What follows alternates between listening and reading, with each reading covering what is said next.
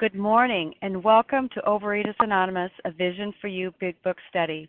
My name is Melanie C., and I am a recovered compulsive overeater. Today is Tuesday, November 3rd, 2015. And today we are reading from the Big Book on page 3 of Bill's story, starting with paragraph 1. And today's readers are The 12 Steps, Janice M., the 12 Traditions, Mary H., and reading the text today, Chelsea H., Martha Z., and Elizabeth S. The reference number for yesterday, Monday, November 2nd, 2015, is 8166. 8166. The OA Preamble. Overeaters Anonymous is a fellowship of individuals who, through shared experience, strength, and hope, are recovering from compulsive overeating. We welcome everyone who wants to stop eating compulsively. There are no dues or fees for members. We are self supporting through our own contributions, neither soliciting nor accepting outside donations. OA is not affiliated with any public or private organization, political movement, ideology, or religious doctrine. We take no position on outside issues. Our primary purpose is to abstain from compulsive eating and compulsive food behaviors and to carry the message to the recovery of recovery through the 12 steps of OA to those who still suffer. Our sole purpose. OA's fifth tradition states each group has but one primary purpose to carry its message to the compulsive overeater who still suffers. At a Vision for You Big Book study, our message is that people who suffer from compulsive overeating can recover through abstinence and the practice of the 12 steps and 12 traditions of Overeaters Anonymous. I will now ask Janice M. to read the 12 steps. Well, thank you so much, um, Melanie, and good morning, everyone. My name is Janice M., and I am a grateful, recovered, compulsive overeater. The 12 steps of Overeaters Anonymous. One, we admitted we were powerless over food, that our lives had become unmanageable. Two came to believe that a power greater than ourselves could restore us to sanity. Three made a decision to turn our will and our lives over to the care of God as we understood Him. Four made a searching and fearless moral inventory of ourselves. Five admitted to God, to ourselves, and to another human being the exact nature of our wrongs. Six were entirely ready to have God remove all these defects of character.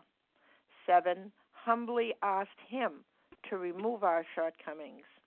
Eight made a list of all persons we had harmed and became willing to make amends to them all. Nine made direct amends to such people wherever possible, except when to do so would injure them or others.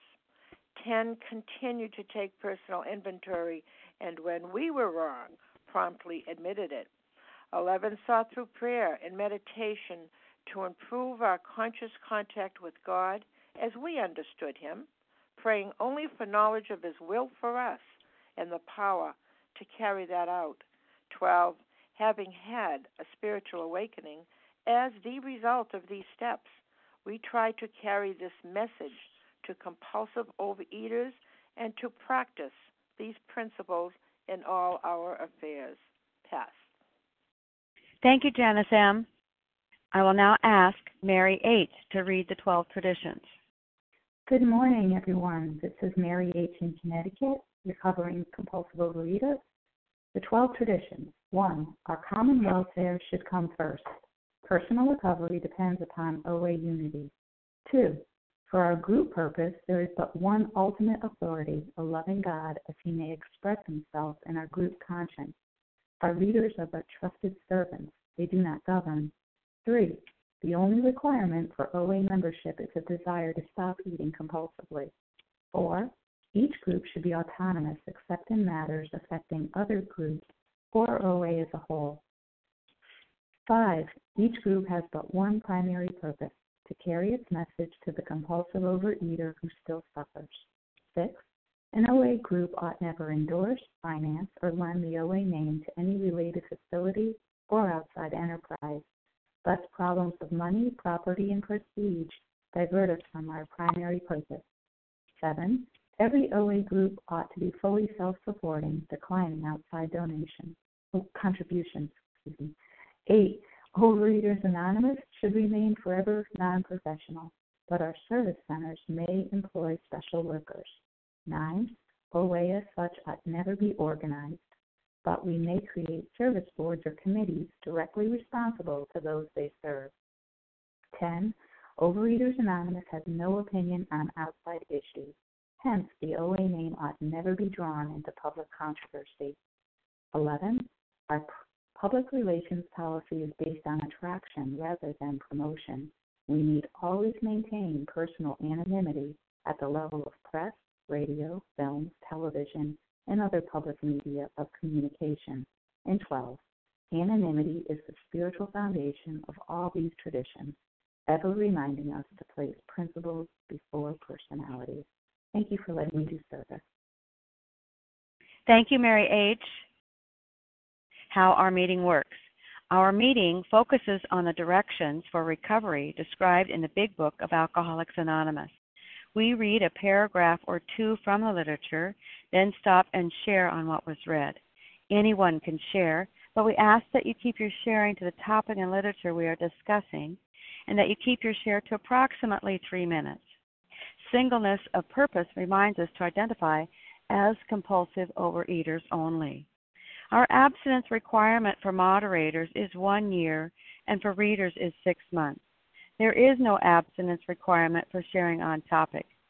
This meeting does request that your sharing be directly linked to what was read. We are sharing what the directions in the Big Book mean to us. To share, press star 1 to unmute. Once you're done sharing, let us know by saying pass. Then press star 1 to mute your phone. In order to have a quiet meeting, everyone's phone except the one speaking should be muted. Today we resume the study of the Big Book on page 3 of Bill's story, paragraph 1, and I will ask Chelsea H. to begin our study. Good morning, Chelsea. Good morning, Melanie. Thank you for your service. I'm Chelsea H. I'm a recovered compulsive overeater for today. For the next few years, fortune threw money and applause my way. I had arrived. My judgment and ideas were followed by many to the tune of paper millions. The great boom of the late 20s was seething and swelling. Drink was taking an important and exhilarating part in my life. There was loud talk in the jazz places uptown. Everyone spent in thousands and chattered in millions. Scoffers could scoff and be damned. I made a host of fair weather friends. So I'll unpack that a little here. Um, this whole idea for me of reading it, the roaring 20s, what was happening then the cra- before the crash and this whole idea of um I had arrived. When I look into identify in with this, I can look at my own disease that I was at at this portion of the progression of it, where I had arrived when I came to um New York. When I got to New York, I left my job. I grabbed my sweater off the back of my chair. I was working in Atlantic City, and off I roared to New York City for my geographical cure for what ailed me. And there were many things that were ailed me. So my judgment and my ideas were followed by uh, paper millions. And when I think of that paper millions, what I really look back to is um, the whole idea of, um, and we agnostics, where they say that our lives were made out of tissue. How flimsy is paper, right? So at this point, my life was constructed out of paper millions and pipe dreams and I found bulimia. And that my seething and swelling that was going into me because if you look at those words seething and swelling it's getting bigger and bigger and what happens to think about a balloon as it uh blows up what happens it's going to pop the roaring 20s the crash it it built up and then that happened same thing with me pulling into drive-throughs going into eateries and in New York after theater meals and then going somewhere to get rid of the evidence, going in some corner somewhere to, to regurgitate in a bag so that later I could dispose of it somewhere else. But I would do that. That was my paper millions, my um, disease. I had arrived, but I can flip the script when it comes down to being recovered, I had arrived. Or when it comes down to getting as thin as I wanted to, I had arrived. And as I look at it like that, again, something that's flimsy because I'm relying on myself on all these different things here my judgment, my ideas, all broken, and I'm still relying on them. So eating and purging and abusing laxatives, it, it was it was hot. I could do it, and I was in the jazz clubs and hearing people all around me, all the other bulimics and all the other different dancers and stuff, you know, you can do this and you can do that and you can eat all you want. And I'm like, I'm in heaven. I had arrived.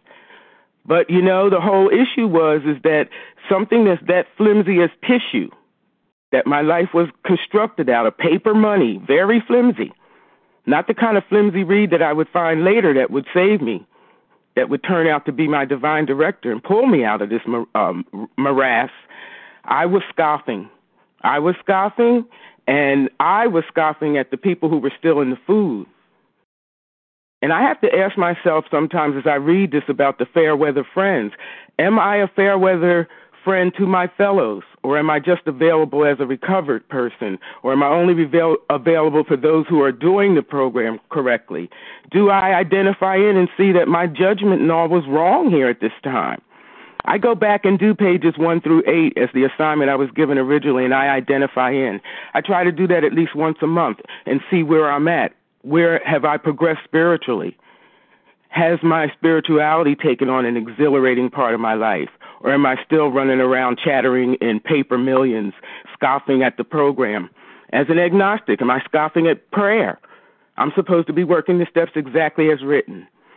So I'm grateful to read this from many angles and to read and identify in that the progression of my disease is what caused me to get into this thing and and I will never arrive anywhere because every day a day at a time I'm given directions of where I'm supposed to be not where I think I should go to arrive somewhere. So, so many, many things in this paragraph, and I'm just grateful to be able to read this book and identify in of the progression of the illness.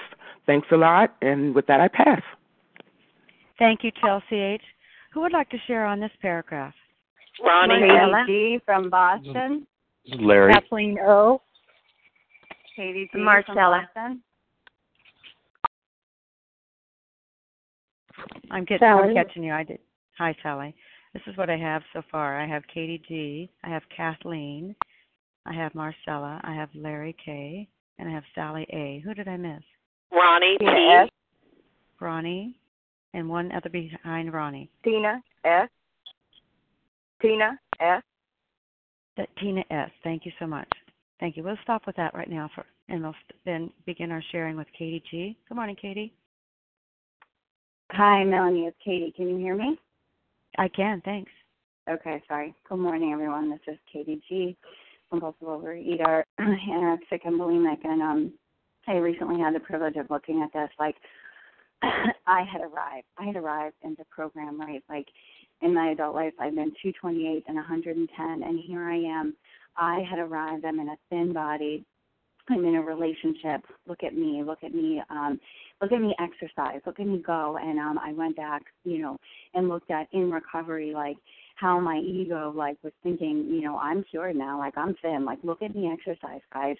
And um, I made a host of fair weather friends. Like I was spending hours upon hours upon hours in a yoga studio and I would be friends with the people that were the most competitive, right? Like we were up in the right hand corner of the room where the hottest heater was and um and they might have wanted to be like loyal friends to me and kind friends to me, but you know what I was thinking? I was like, what does their stomach look like? What does their butt look like? Am I thinner than them? You know, so it wasn't even available. You know, scoffers could scoff. Like here I am, I'm Katie G and um I didn't recognize like um you know, how my ego was taking over and how I had been assuming that external things that my body size meant that I'm recovered and cured and wasted so much time um, looking for approval and affirmation. And I wasn't a friend, not the kind of friend I get today. And, you know, today, as a result of living in recovery and, and abstaining and um, having moderate commitments around my exercise and my body weight and things like that, I actually have real friends. You know, today I have friends who are not afraid to tell me, you know what, Katie, that's not okay. You can't be dishonest about work and about exercise. You can't be dishonest um, and want to live and want to not eat, frankly, because what is one of the easiest ways to go back to the food is to be dishonest you know, and the lies I tell myself, oh, this is okay. I'm not that bad. Look at me. I've arrived. I'm good you know and um it's like what if what if i'm exactly the woman i'm supposed to be right now in this moment and i have nothing to prove. And um so grateful for the miracle of recovery in my life and the miracle of all of you who are real friends, you know, who teach me how to be a friend, how to mess up and and apologize and um to show up a day at a time whether I'm messing up or not usually messing up because I'm living my life. And um and thank you God that I don't have to prove, you know, that that um, I am right now, and, and I don't have to arrive. I am exactly who I am right now, and, and don't have to choose death. Thank you, God. Um, and with that, I pass. Thank you, Katie G. I want to run through the list again. The next one I have is Kathleen, then Marcella, then Larry K., then Sally A., Ronnie P., and Tina S. Thank you. Good morning, Kathleen. First initial of your last name, please. O. Oh, great. Thank you. Thanks so much. Good morning to you. Good morning. Thanks, Melanie. This is Kathleen O. in California, currently still in Virginia Beach. And I love how Bill talks about, um, you know, he moves around. He he has these brilliant ideas, and he really did have some brilliant ideas. Um, I had a lot of brilliant ideas too, not as brilliant as his, but brilliant in my own mind. And I I had good ideas sometimes, and but most of the time I did not have good ideas. And why didn't I have good ideas? I didn't have good ideas because I was consumed with thinking about food all day. And I was so into my ego me, me, me, I, I, I. I knew the answers to everything. Um, I just was so tied up in my ego and and then I couldn't even think straight because all I could think about was the food. How am I going to get it? Where am I going to get it? Uh, you know, and and I tried things like moving around too. It's like, oh, I'll try a different city, I'll try a different job, I'll try a different boyfriend. Um, none of those worked because guess what? I was always there. I was a common factor in all of that, and and so finding finding this program and finding these steps, putting the food down, realizing that you know the idea that I could ever eat like others with impunity had to be smashed, and I've I've been doing this for about 11 years and have been successful, but there have been times where I do have that built in forgetter. And if I don't work this daily, if I don't put the time in daily, the rest of my day is shot. And pretty soon I do think I've arrived. And guess what? Pretty soon I have these thoughts, that mental blank spot, that mental twist. Oh, I can eat like these other people. I can do this. I can control this. So I have to remember every day that I'm powerless I ha- I I wake up and I I ask for the grace to say stay surrendered, to remain humble, remain willing, and do service. And and because of that, when I stay out of my ego, my days are so much better. And I have absolutely no desire to to pick up the bite. Um, I, I, you know, it's the holidays. There's the stuff that's coming around that I used to love to eat, and I saw some of it in the store yesterday, and I was just amazed that I looked at it and had absolutely no desire for it. And this is such a gift and such a blessing. And I, um, I'm just grateful for it a day at a time. Thank you. This is Kathleen in California, and I pass. Thank you, Kathleen O. Marcella M. Um, good morning. Is it my turn? Yes, it is. Good morning. Marcella, hi, Melanie again. Marcella, compulsive, recovered compulsive overeater. So happy, so joyous, and so free, and so grateful um, to be with you again and still in the bubble of the convention, from which I'm not planning to land anytime soon. The line that I understand this morning is my judgment and ideas were followed by many. Um, and here we are, you know, right here, right now, following the same guy whose ideas were at some point so erratic and so crazy and frankly so suicidal and right here, right now, we're following the same guy, the same guy's ideas. So what happened? What happened in between and now, right? For me, um, the biggest lie I've always told myself when I was eating compulsively or starving compulsively was that I was only affecting myself.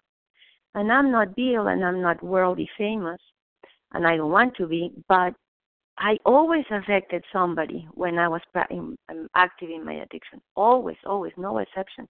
Even at the end, when I was completely isolated uh, with my bottle of tequila and my pills and my Oreo cookies, I was still affecting others because I was not showing up for the job that God had always expected me to perform.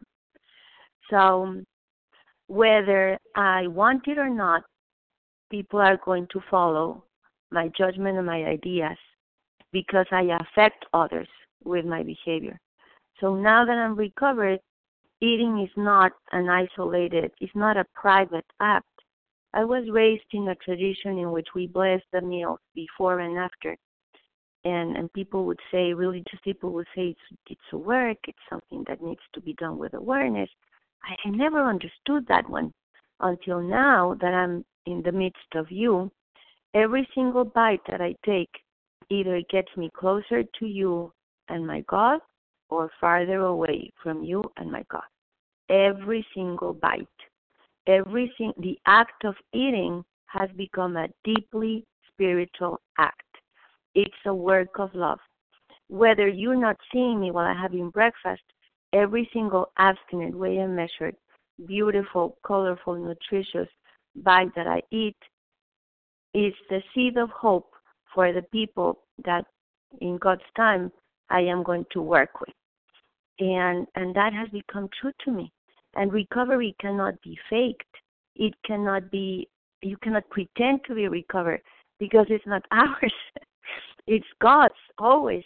So that's what I believe so much in recovery because you see all these beautiful, radiant bodies that include the the, the you know the slim body that fit you know the shape, but go, goes way beyond that. You know the vibrancy, the the joy of life, the willingness and the patience and tolerance to work with others and and and and just like the joy the sheer attachment to life and i'm so full of so content and so hopeful and and and the higher power blessed with a new sponsee we spent hours in the beach i thought i didn't want to hear to miss any of the speakers but god had a different plan for me and i'm so so grateful that now i'm working with a, a committed on fire newcomer who's 100% um, ready, and she got abstinent during our work, our retreat. And for that, I am in awe of the miracles that have been performed today. And with that, I'll pass. Thank you, Marcella M. Larry K. Good morning, Melanie. Thanks for your service. Larry K., uh, recovered compulsive overeater. You know, all I ever wanted um, was to be your pal. Um, I, I didn't, n- not your friend really. Um, I wanted to be your pal. I wanted your praise. I wanted your acceptance, and I wanted your love. You know, in some ways, I can really identify with Bill's experience. You know, how many times, under the pretense of indifference, did I try to conceal my true aspiration, which was for praise, your praise, praise from others? And, you know, if a, if a wall would have shown me love, I would have stuck to it like spaghetti you know, and, and in my early 20s, you know, fresh out of college with an undergraduate degree, I immediately went to work to make a name for myself. And, you know, and I so desperately wanted to separate myself from the pack. And in that state of self centeredness, you know, for the next few years, fortune did throw, you know, come my way and threw a bit of money my way and a whole lot of applause. And soon, you know, the the urge to be better in the eyes of other people was replaced by the desire to be more powerful and more important than other people. And I and I and I'm sure I felt like I had arrived, but my inflated ego certainly convinced me that I that I was something special, you know, and because people much older and wiser than I, you know, were listening to me and they were they were feeding a, a, an ego that was terribly misdirected. And like Bill and so many other very capable but but spiritually misguided people, the disease of self, coupled with an alcoholic mind like we have, it would take me down off that golden pedestal. And, you know, at that point along my trajectory of life, I thought, you know, this life was kind of like a game in, w- in which the people who cultivated the best strategy for themselves, they proved to be the winners. And yet, yet, you know, the disease would outfox me and it would eventually bring me down off that mountain. And, um, you know, uh, I made a lot of fair weather fan- friends. You know, the translation there is when, when one is superficial, self centered, full of false pride and dishonest, they tend to attract like minded people into their cave of, of deceit and self deception. And that's precisely what I did. And, you know, finally, you know, let me say that for me, this spiritual disease manifested itself in lots of insidious ways. I mean, the binging took on uh, greater proportions, and of course, my body got bigger and bigger, but so did my resentments. And from these, those resentments stems all forms of, of, of spiritual disease. For we have been not only mentally and physically ill, we've been spiritually sick. And the good news is, thank God there was a solution because I'm not that same self centered guy that's looking for that to be your pal to get your praise and acceptance and love, you know, now I'm I'm trying to do God's will. God's will, which is much better than mine. With that I'll pass. Thanks. Thank you, Larry K. Sally A. Good morning again, Melanie. Good morning, my friends. Sally A. in South Jersey. So good to be here with you guys on the line. So this paragraph um, is such an important part of the building. Whether we see a, a crescendoing that's happening here. It's, it's like it's like uh, a part of a piece of music that's building to page eight. These first eight pages are describing what happened to Bill and how he's rising up within this this lifestyle of his. And interesting here, we see for the first for the for the next few years, fortune threw money and applause, my ways, my way. I had arrived. Remember, he said at the top of page two, I'd prove to the world I was important. And here he was just one page later. I had arrived. My judgment and ideas were followed. You know, we know that Bill's ego is large. He wanted people to follow him. He told us on the bottom of page one, my talent for leadership. I imagined my talent for leadership, I imagined, would place me at the head of vast enterprises which I would manage with the utmost assurance. And here he is in, in this uh, paragraph on page three. My judgment and ideas were followed. People were following. This is part of his dream to be a leader that people would listen to and even look up to. By many to the tune of paper millions, the great boom of the late 20s was seething. The word seething boiling, intensely hot, and swelling. And when it speaks to the boom of the late 20s, remember that this was the time of prohibition. The sale of liquor was banned. That it was beginning in January of 1920, there was a federal Volstead Act, closed taverns and bars and saloons. So this added to the excitement when it talks about, it goes on to say, drink was taking an important and exhilarating part of my life. I identify with this because my eating in large was in secret. It gave me great sense of excitement, what I could get away with.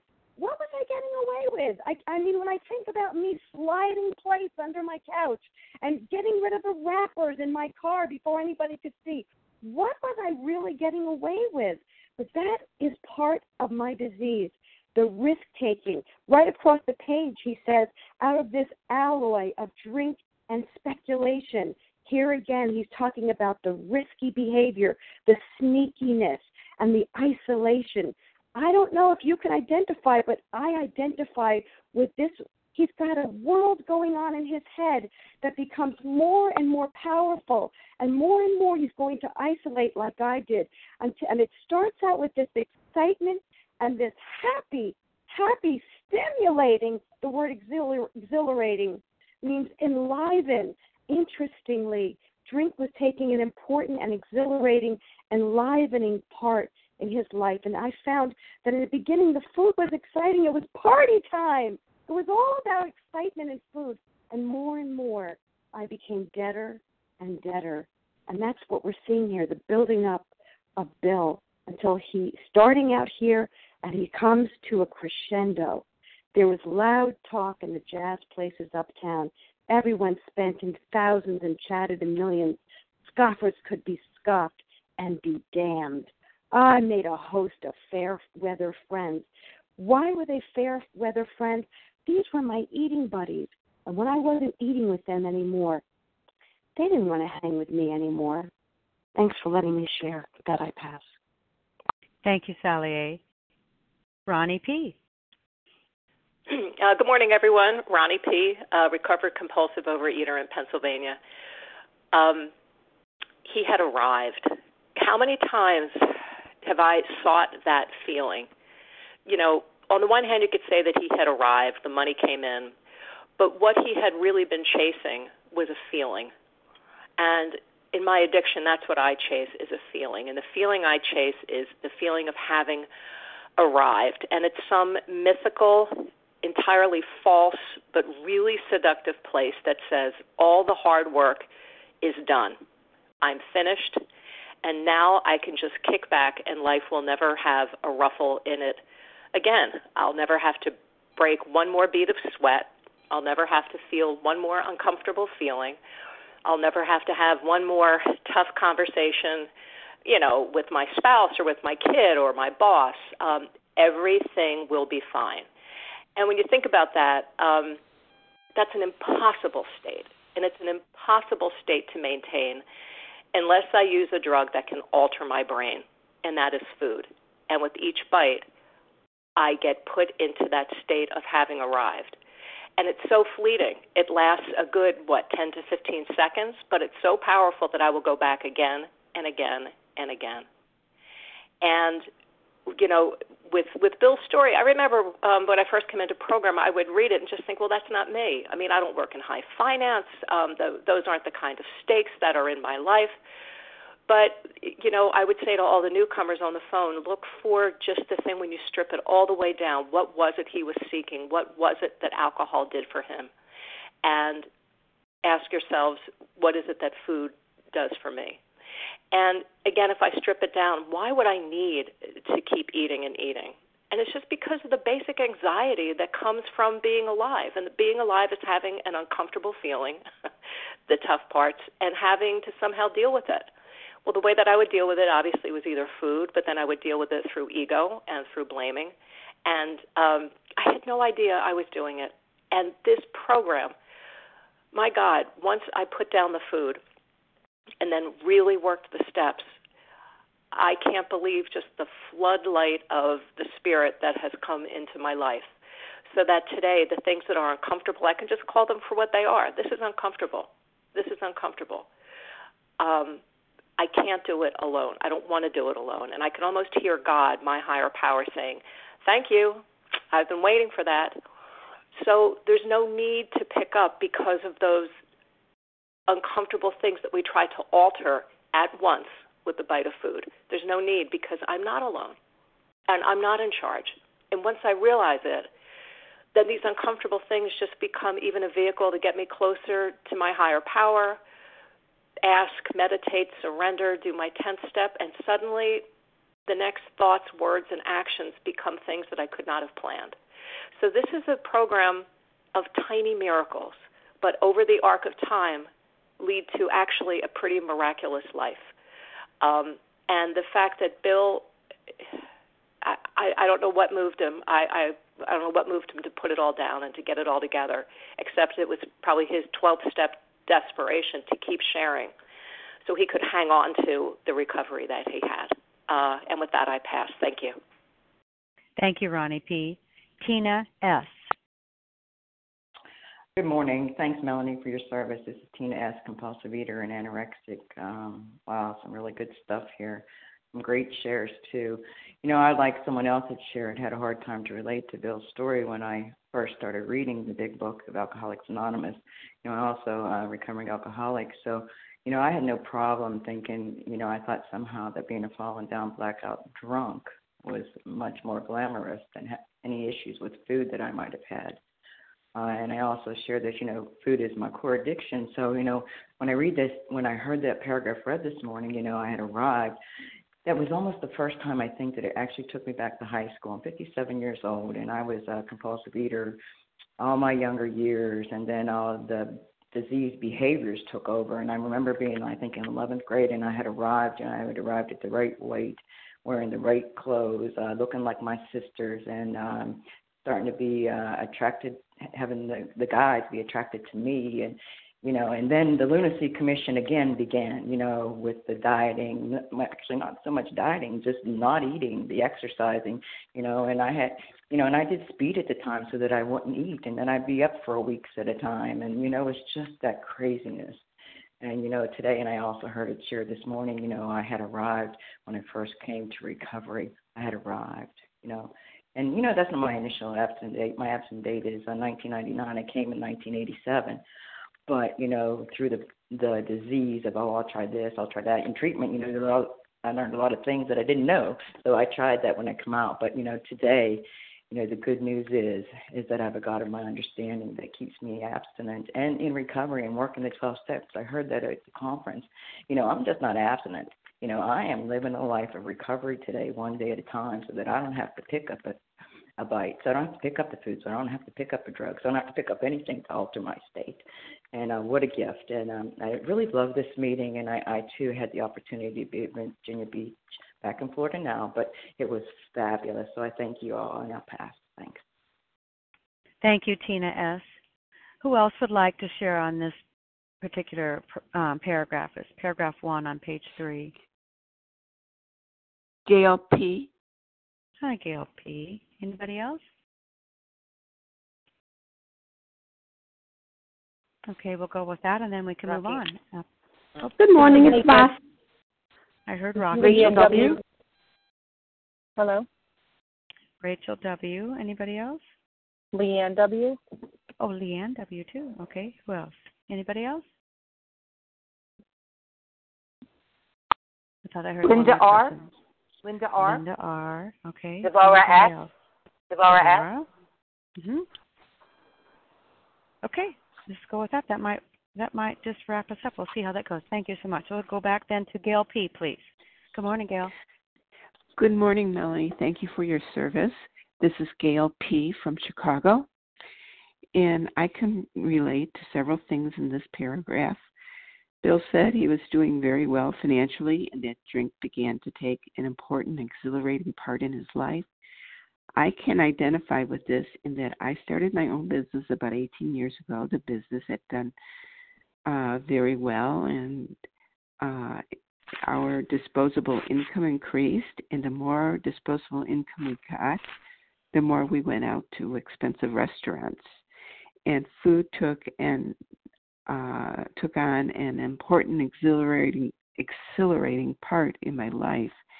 I loved eating in fine restaurants, and we would order a lot of fo- food and wine. Uh, and and we would start we would start with several appetizers, entrees, and of course dessert. And the last part of the meal was the most important to me. Um, when we dined out, I felt rich. I felt like we were part of the beautiful people. And there's nothing I enjoyed more than eating. I'd overeat at the restaurant and eat more when I'd get home.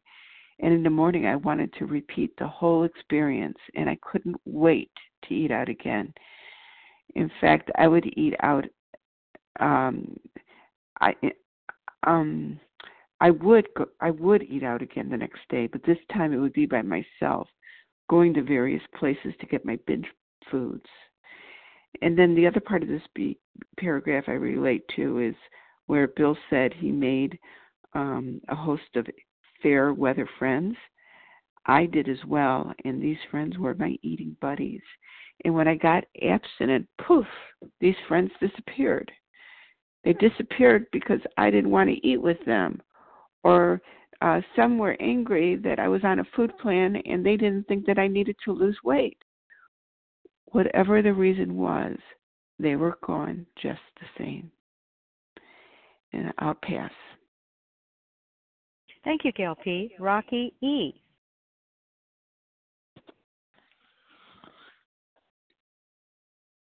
Rocky E. Star one, please.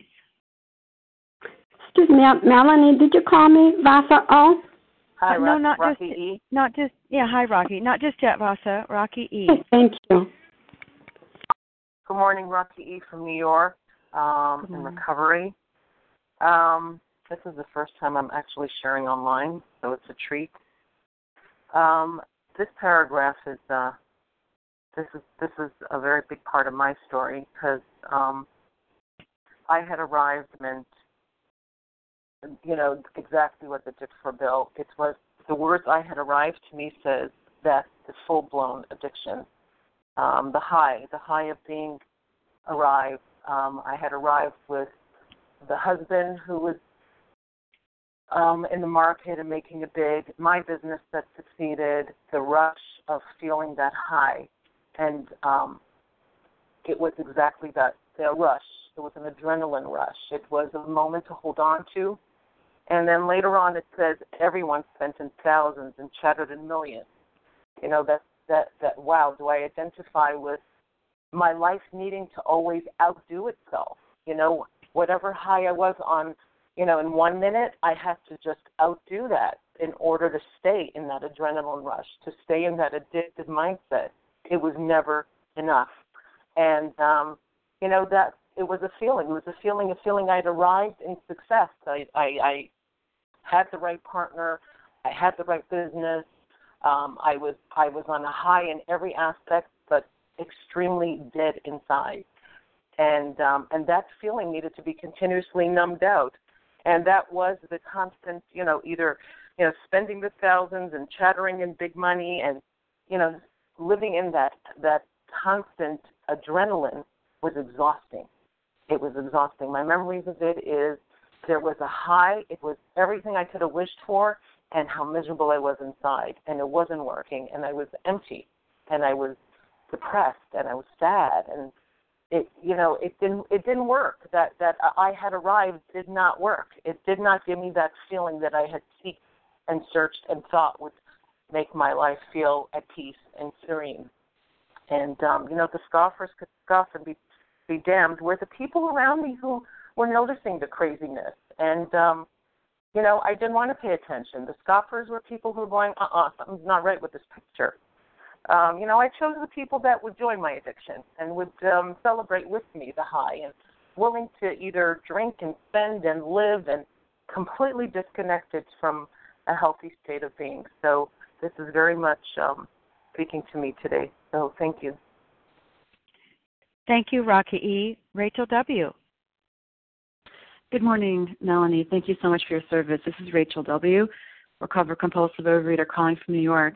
I'm just mesmerized by all these shares and resonating with everything being said pretty much. And, um, you know, um, in the paragraph when uh, Bill is describing his drinking as, you know, leading him to exhilaration, like it's an exhilarating experience. I know for me, with my food addiction, I know that it never took me into that place. It, it, it you know, the binging, um, turning to the food just took me into more isolation, um, and just, you know, the you know the the horror of living in in that binge state. And um for me you know it was it was my abstinence where i really experienced that exhilaration like what's being shared.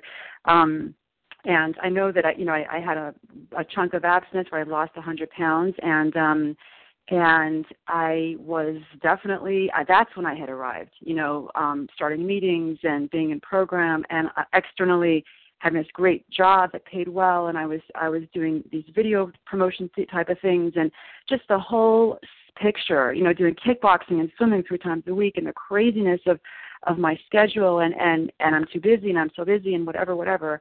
And that that that whole spinningness, you know, and and and doing this while in the program, like while I was thinking I was working this, you know, the steps. And and I say it with compassion because the truth is it's all a process. You know, I look back on that and say, okay, I had to go there, but what it led me to, thank God, in, in the fight out of that state was um, was to the way I live now, where I can experience something like I mean, I've never gone on a motorcycle ride, you know, down the eastern seaboard. It sounds very nice, but I can experience something like that. That's that's you know let's say outside or, or whatever but i could really be there. I could really be authentically there. I can be there for my friends. I can be there for my family for my children. I can actually the relationships i have today don't compare because i i'm seeking so much more of an authentic way of being and that's what the steps do. You know bill talks about it in the in the 12 and 12 he talks about how you know really at the at the core of this program i mean abstinence is obviously we got to get that you know nailed down. And with that in place it's all about constantly realigning myself with these steps. You know it's not ever truly arriving you know and i'm thinking it's almost like these you know an archaeological dig where you're just fascinated by everything you find and you don't want to leave it. You know you just want to keep mining whatever's there and it's fascinating and some of it's not so easy to look at and some of it could leave you feeling really nauseous or whatever but the bottom line is that um, the more I stay in here, you know, the more I can have that type of life. And and the good news is, you know, thank God, so many of you have have done this before me, and um, I can reach out. And that's the key too, is to create that. Anyone listening on the line that that's you know struggling or not, but the bottom line is to create that network and create a net, you know, so that you could always fall back on someone else and um, just you know to check in and continue that process of realignment with the steps because um, you know the exhilaration I have now in even the smallest things doesn't compare with anything I experienced um, when I was placing my ego, you know, continuously placing it over over God as my higher power. And now I just have to do a check-in to, to monitor that, you know, and thank God I have the tools to do that for today. Thank you for allowing me to share. Thank you very much, Rachel W. Leanne W. This is Leanne W. from Massachusetts. Can you hear me? I can. Good morning. Oh, oh good morning. Thank you for um, doing service. And I'm privileged and honored to be able to speak this morning. I'm usually on a commuter train heading into Boston, and uh, at this time, and listening in the midst of a crowd of people while I listen to a bunch of people. So this is really great that I can share. And um, I've I've really been struck by the readings these last couple of days and all the sharings because I can so identify with Bill, but my story is a little bit different. And when I was we were reading this morning and I heard the host of Fairweather Friends, it just really reminded me back to a time in program when I was 28 and I'm 53 today when I came in. And I came in and I wasn't in a heavy body. I came in as a result of being in intensive care because of heart issues as a direct result of my disease. I was in a thin body and was rushed into the emergency room because my heart uh, pretty much had stopped. They brought me in and they used the paddles on me to bring me back and to bring my heart back. And then they put me in intensive care where the joke was I was the 28 year old woman with the 80 year old heart, which was really funny, I would imagine, but um, not so much to me. But for the grace of God, I had a cardiologist that came in, and this cardiologist looked at me and said, "I want to know everything you do to remain in this guy's body." And you know, I I was so honest with him, which was such a blessing. And the whole thing was, I, I really wanted to be thin because I wanted to to belong. I wanted to feel accepted. I wanted to be a part of society. And so he had told me about a program of um, Overeaters Anonymous, and so it was through that that I came in. But I came in with an eating disorder that took me to such an extreme that the first thing that they did was they gave me the gray sheet. And when you have someone with an eating disorder and you give them gray sheet, my disease was up and running. But I felt such a belonging and I felt such acceptance those days in the program. And you know, I was able to maintain a thin body, but I was adored and folks were asking me to qualify at meetings and people wanted me to sponsor them. I had so arrived that I just was on top of the world. And then finally, what happened, of course, was I didn't have recovery. I was just sort of maintaining this diet with group support, and it just it couldn't last, and I fell off. And it, what really struck me, and I was was that as soon as my abstinence broke, my fair weather friends were gone because I wasn't sticking with the winners. I wasn't going to the meetings where folks were going, but I was searching, and I knew what I was searching for was my higher power because I didn't have a higher power. My higher power at that time was my was my diet. It was my food obsession, and you know, but for the grace of God, I came into this program. I came back to this program because I left for a long time, and I came back and I found this book and I found these steps, and I began working it. And today I'm so blessed. I don't have the thin body that I had when I was 28, but I am, you know, my my head is clear. I have a higher power in my life, and I just feel so blessed. And I feel so clear, and it's no longer feeling as though I need to be a part of something because I, you know, I am a part of who I am, and I'm just happy to be here. So with that, I pass. Thank you. Thank you, Leanne W. Linda R.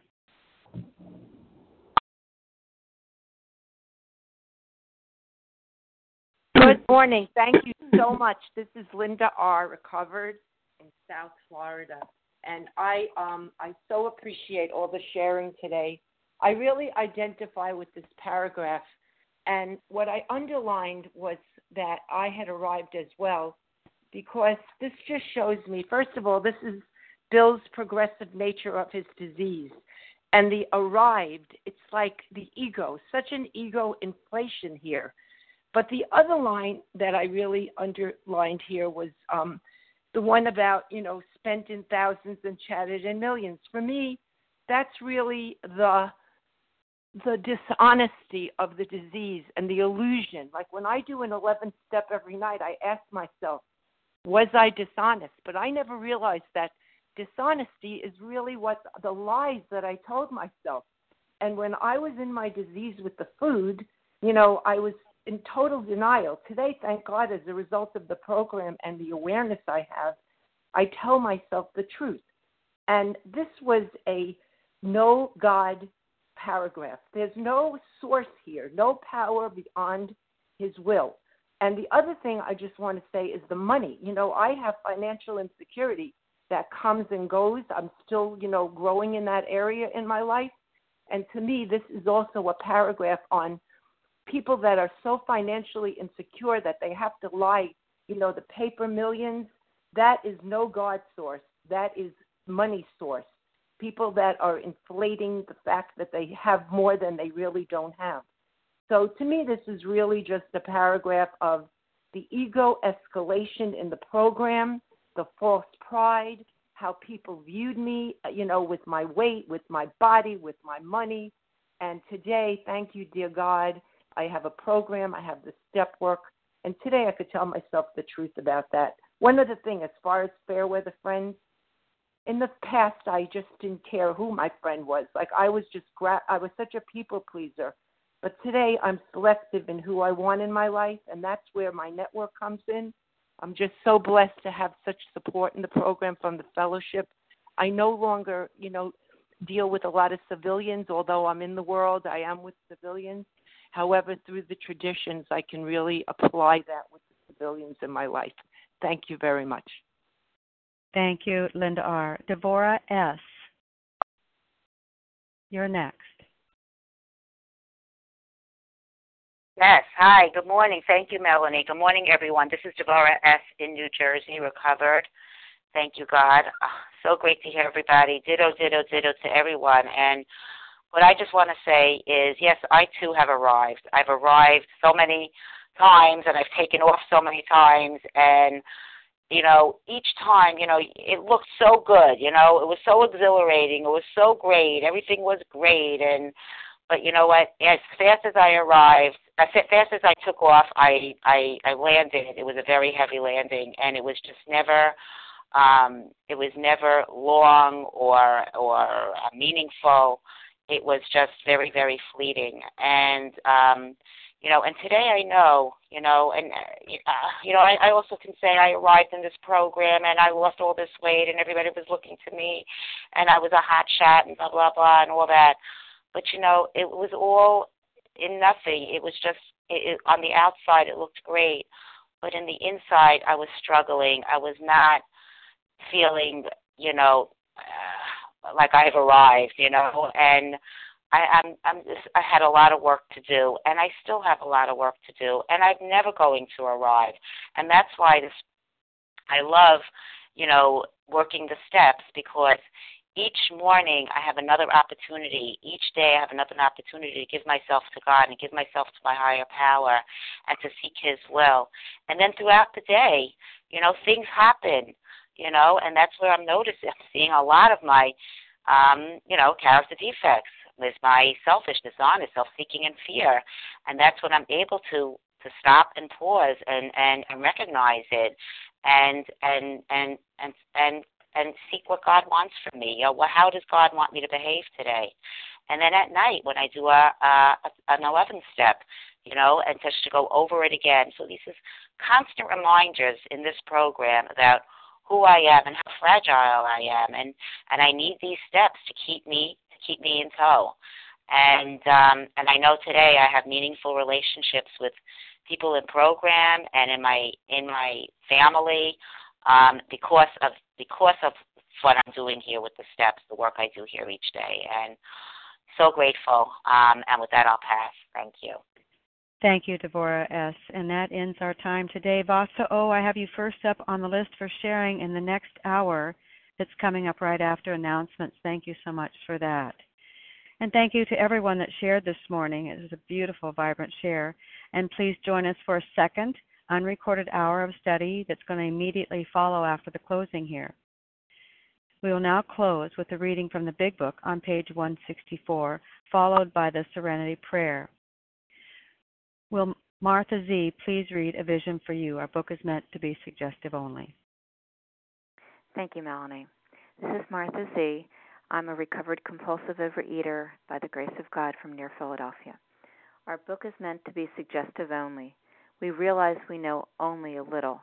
God will constantly disclose more to you and to us. Ask Him in your morning meditation what you can do each day for the man who is still sick. The answers will come if your own house is in order, but obviously you cannot transmit something you haven't got. See to it that your relationship with Him is right, and great events will come to pass for you and countless others. This is the great fact for us. Abandon yourself to God as you understand God. Admit your faults to Him and to your fellows. Clear away the wreckage of your past. Give freely of what you find and join us. We shall be with you in the fellowship of the Spirit, and you will surely meet some of us as you trudge the road of happy destiny. May God bless you and keep you until then.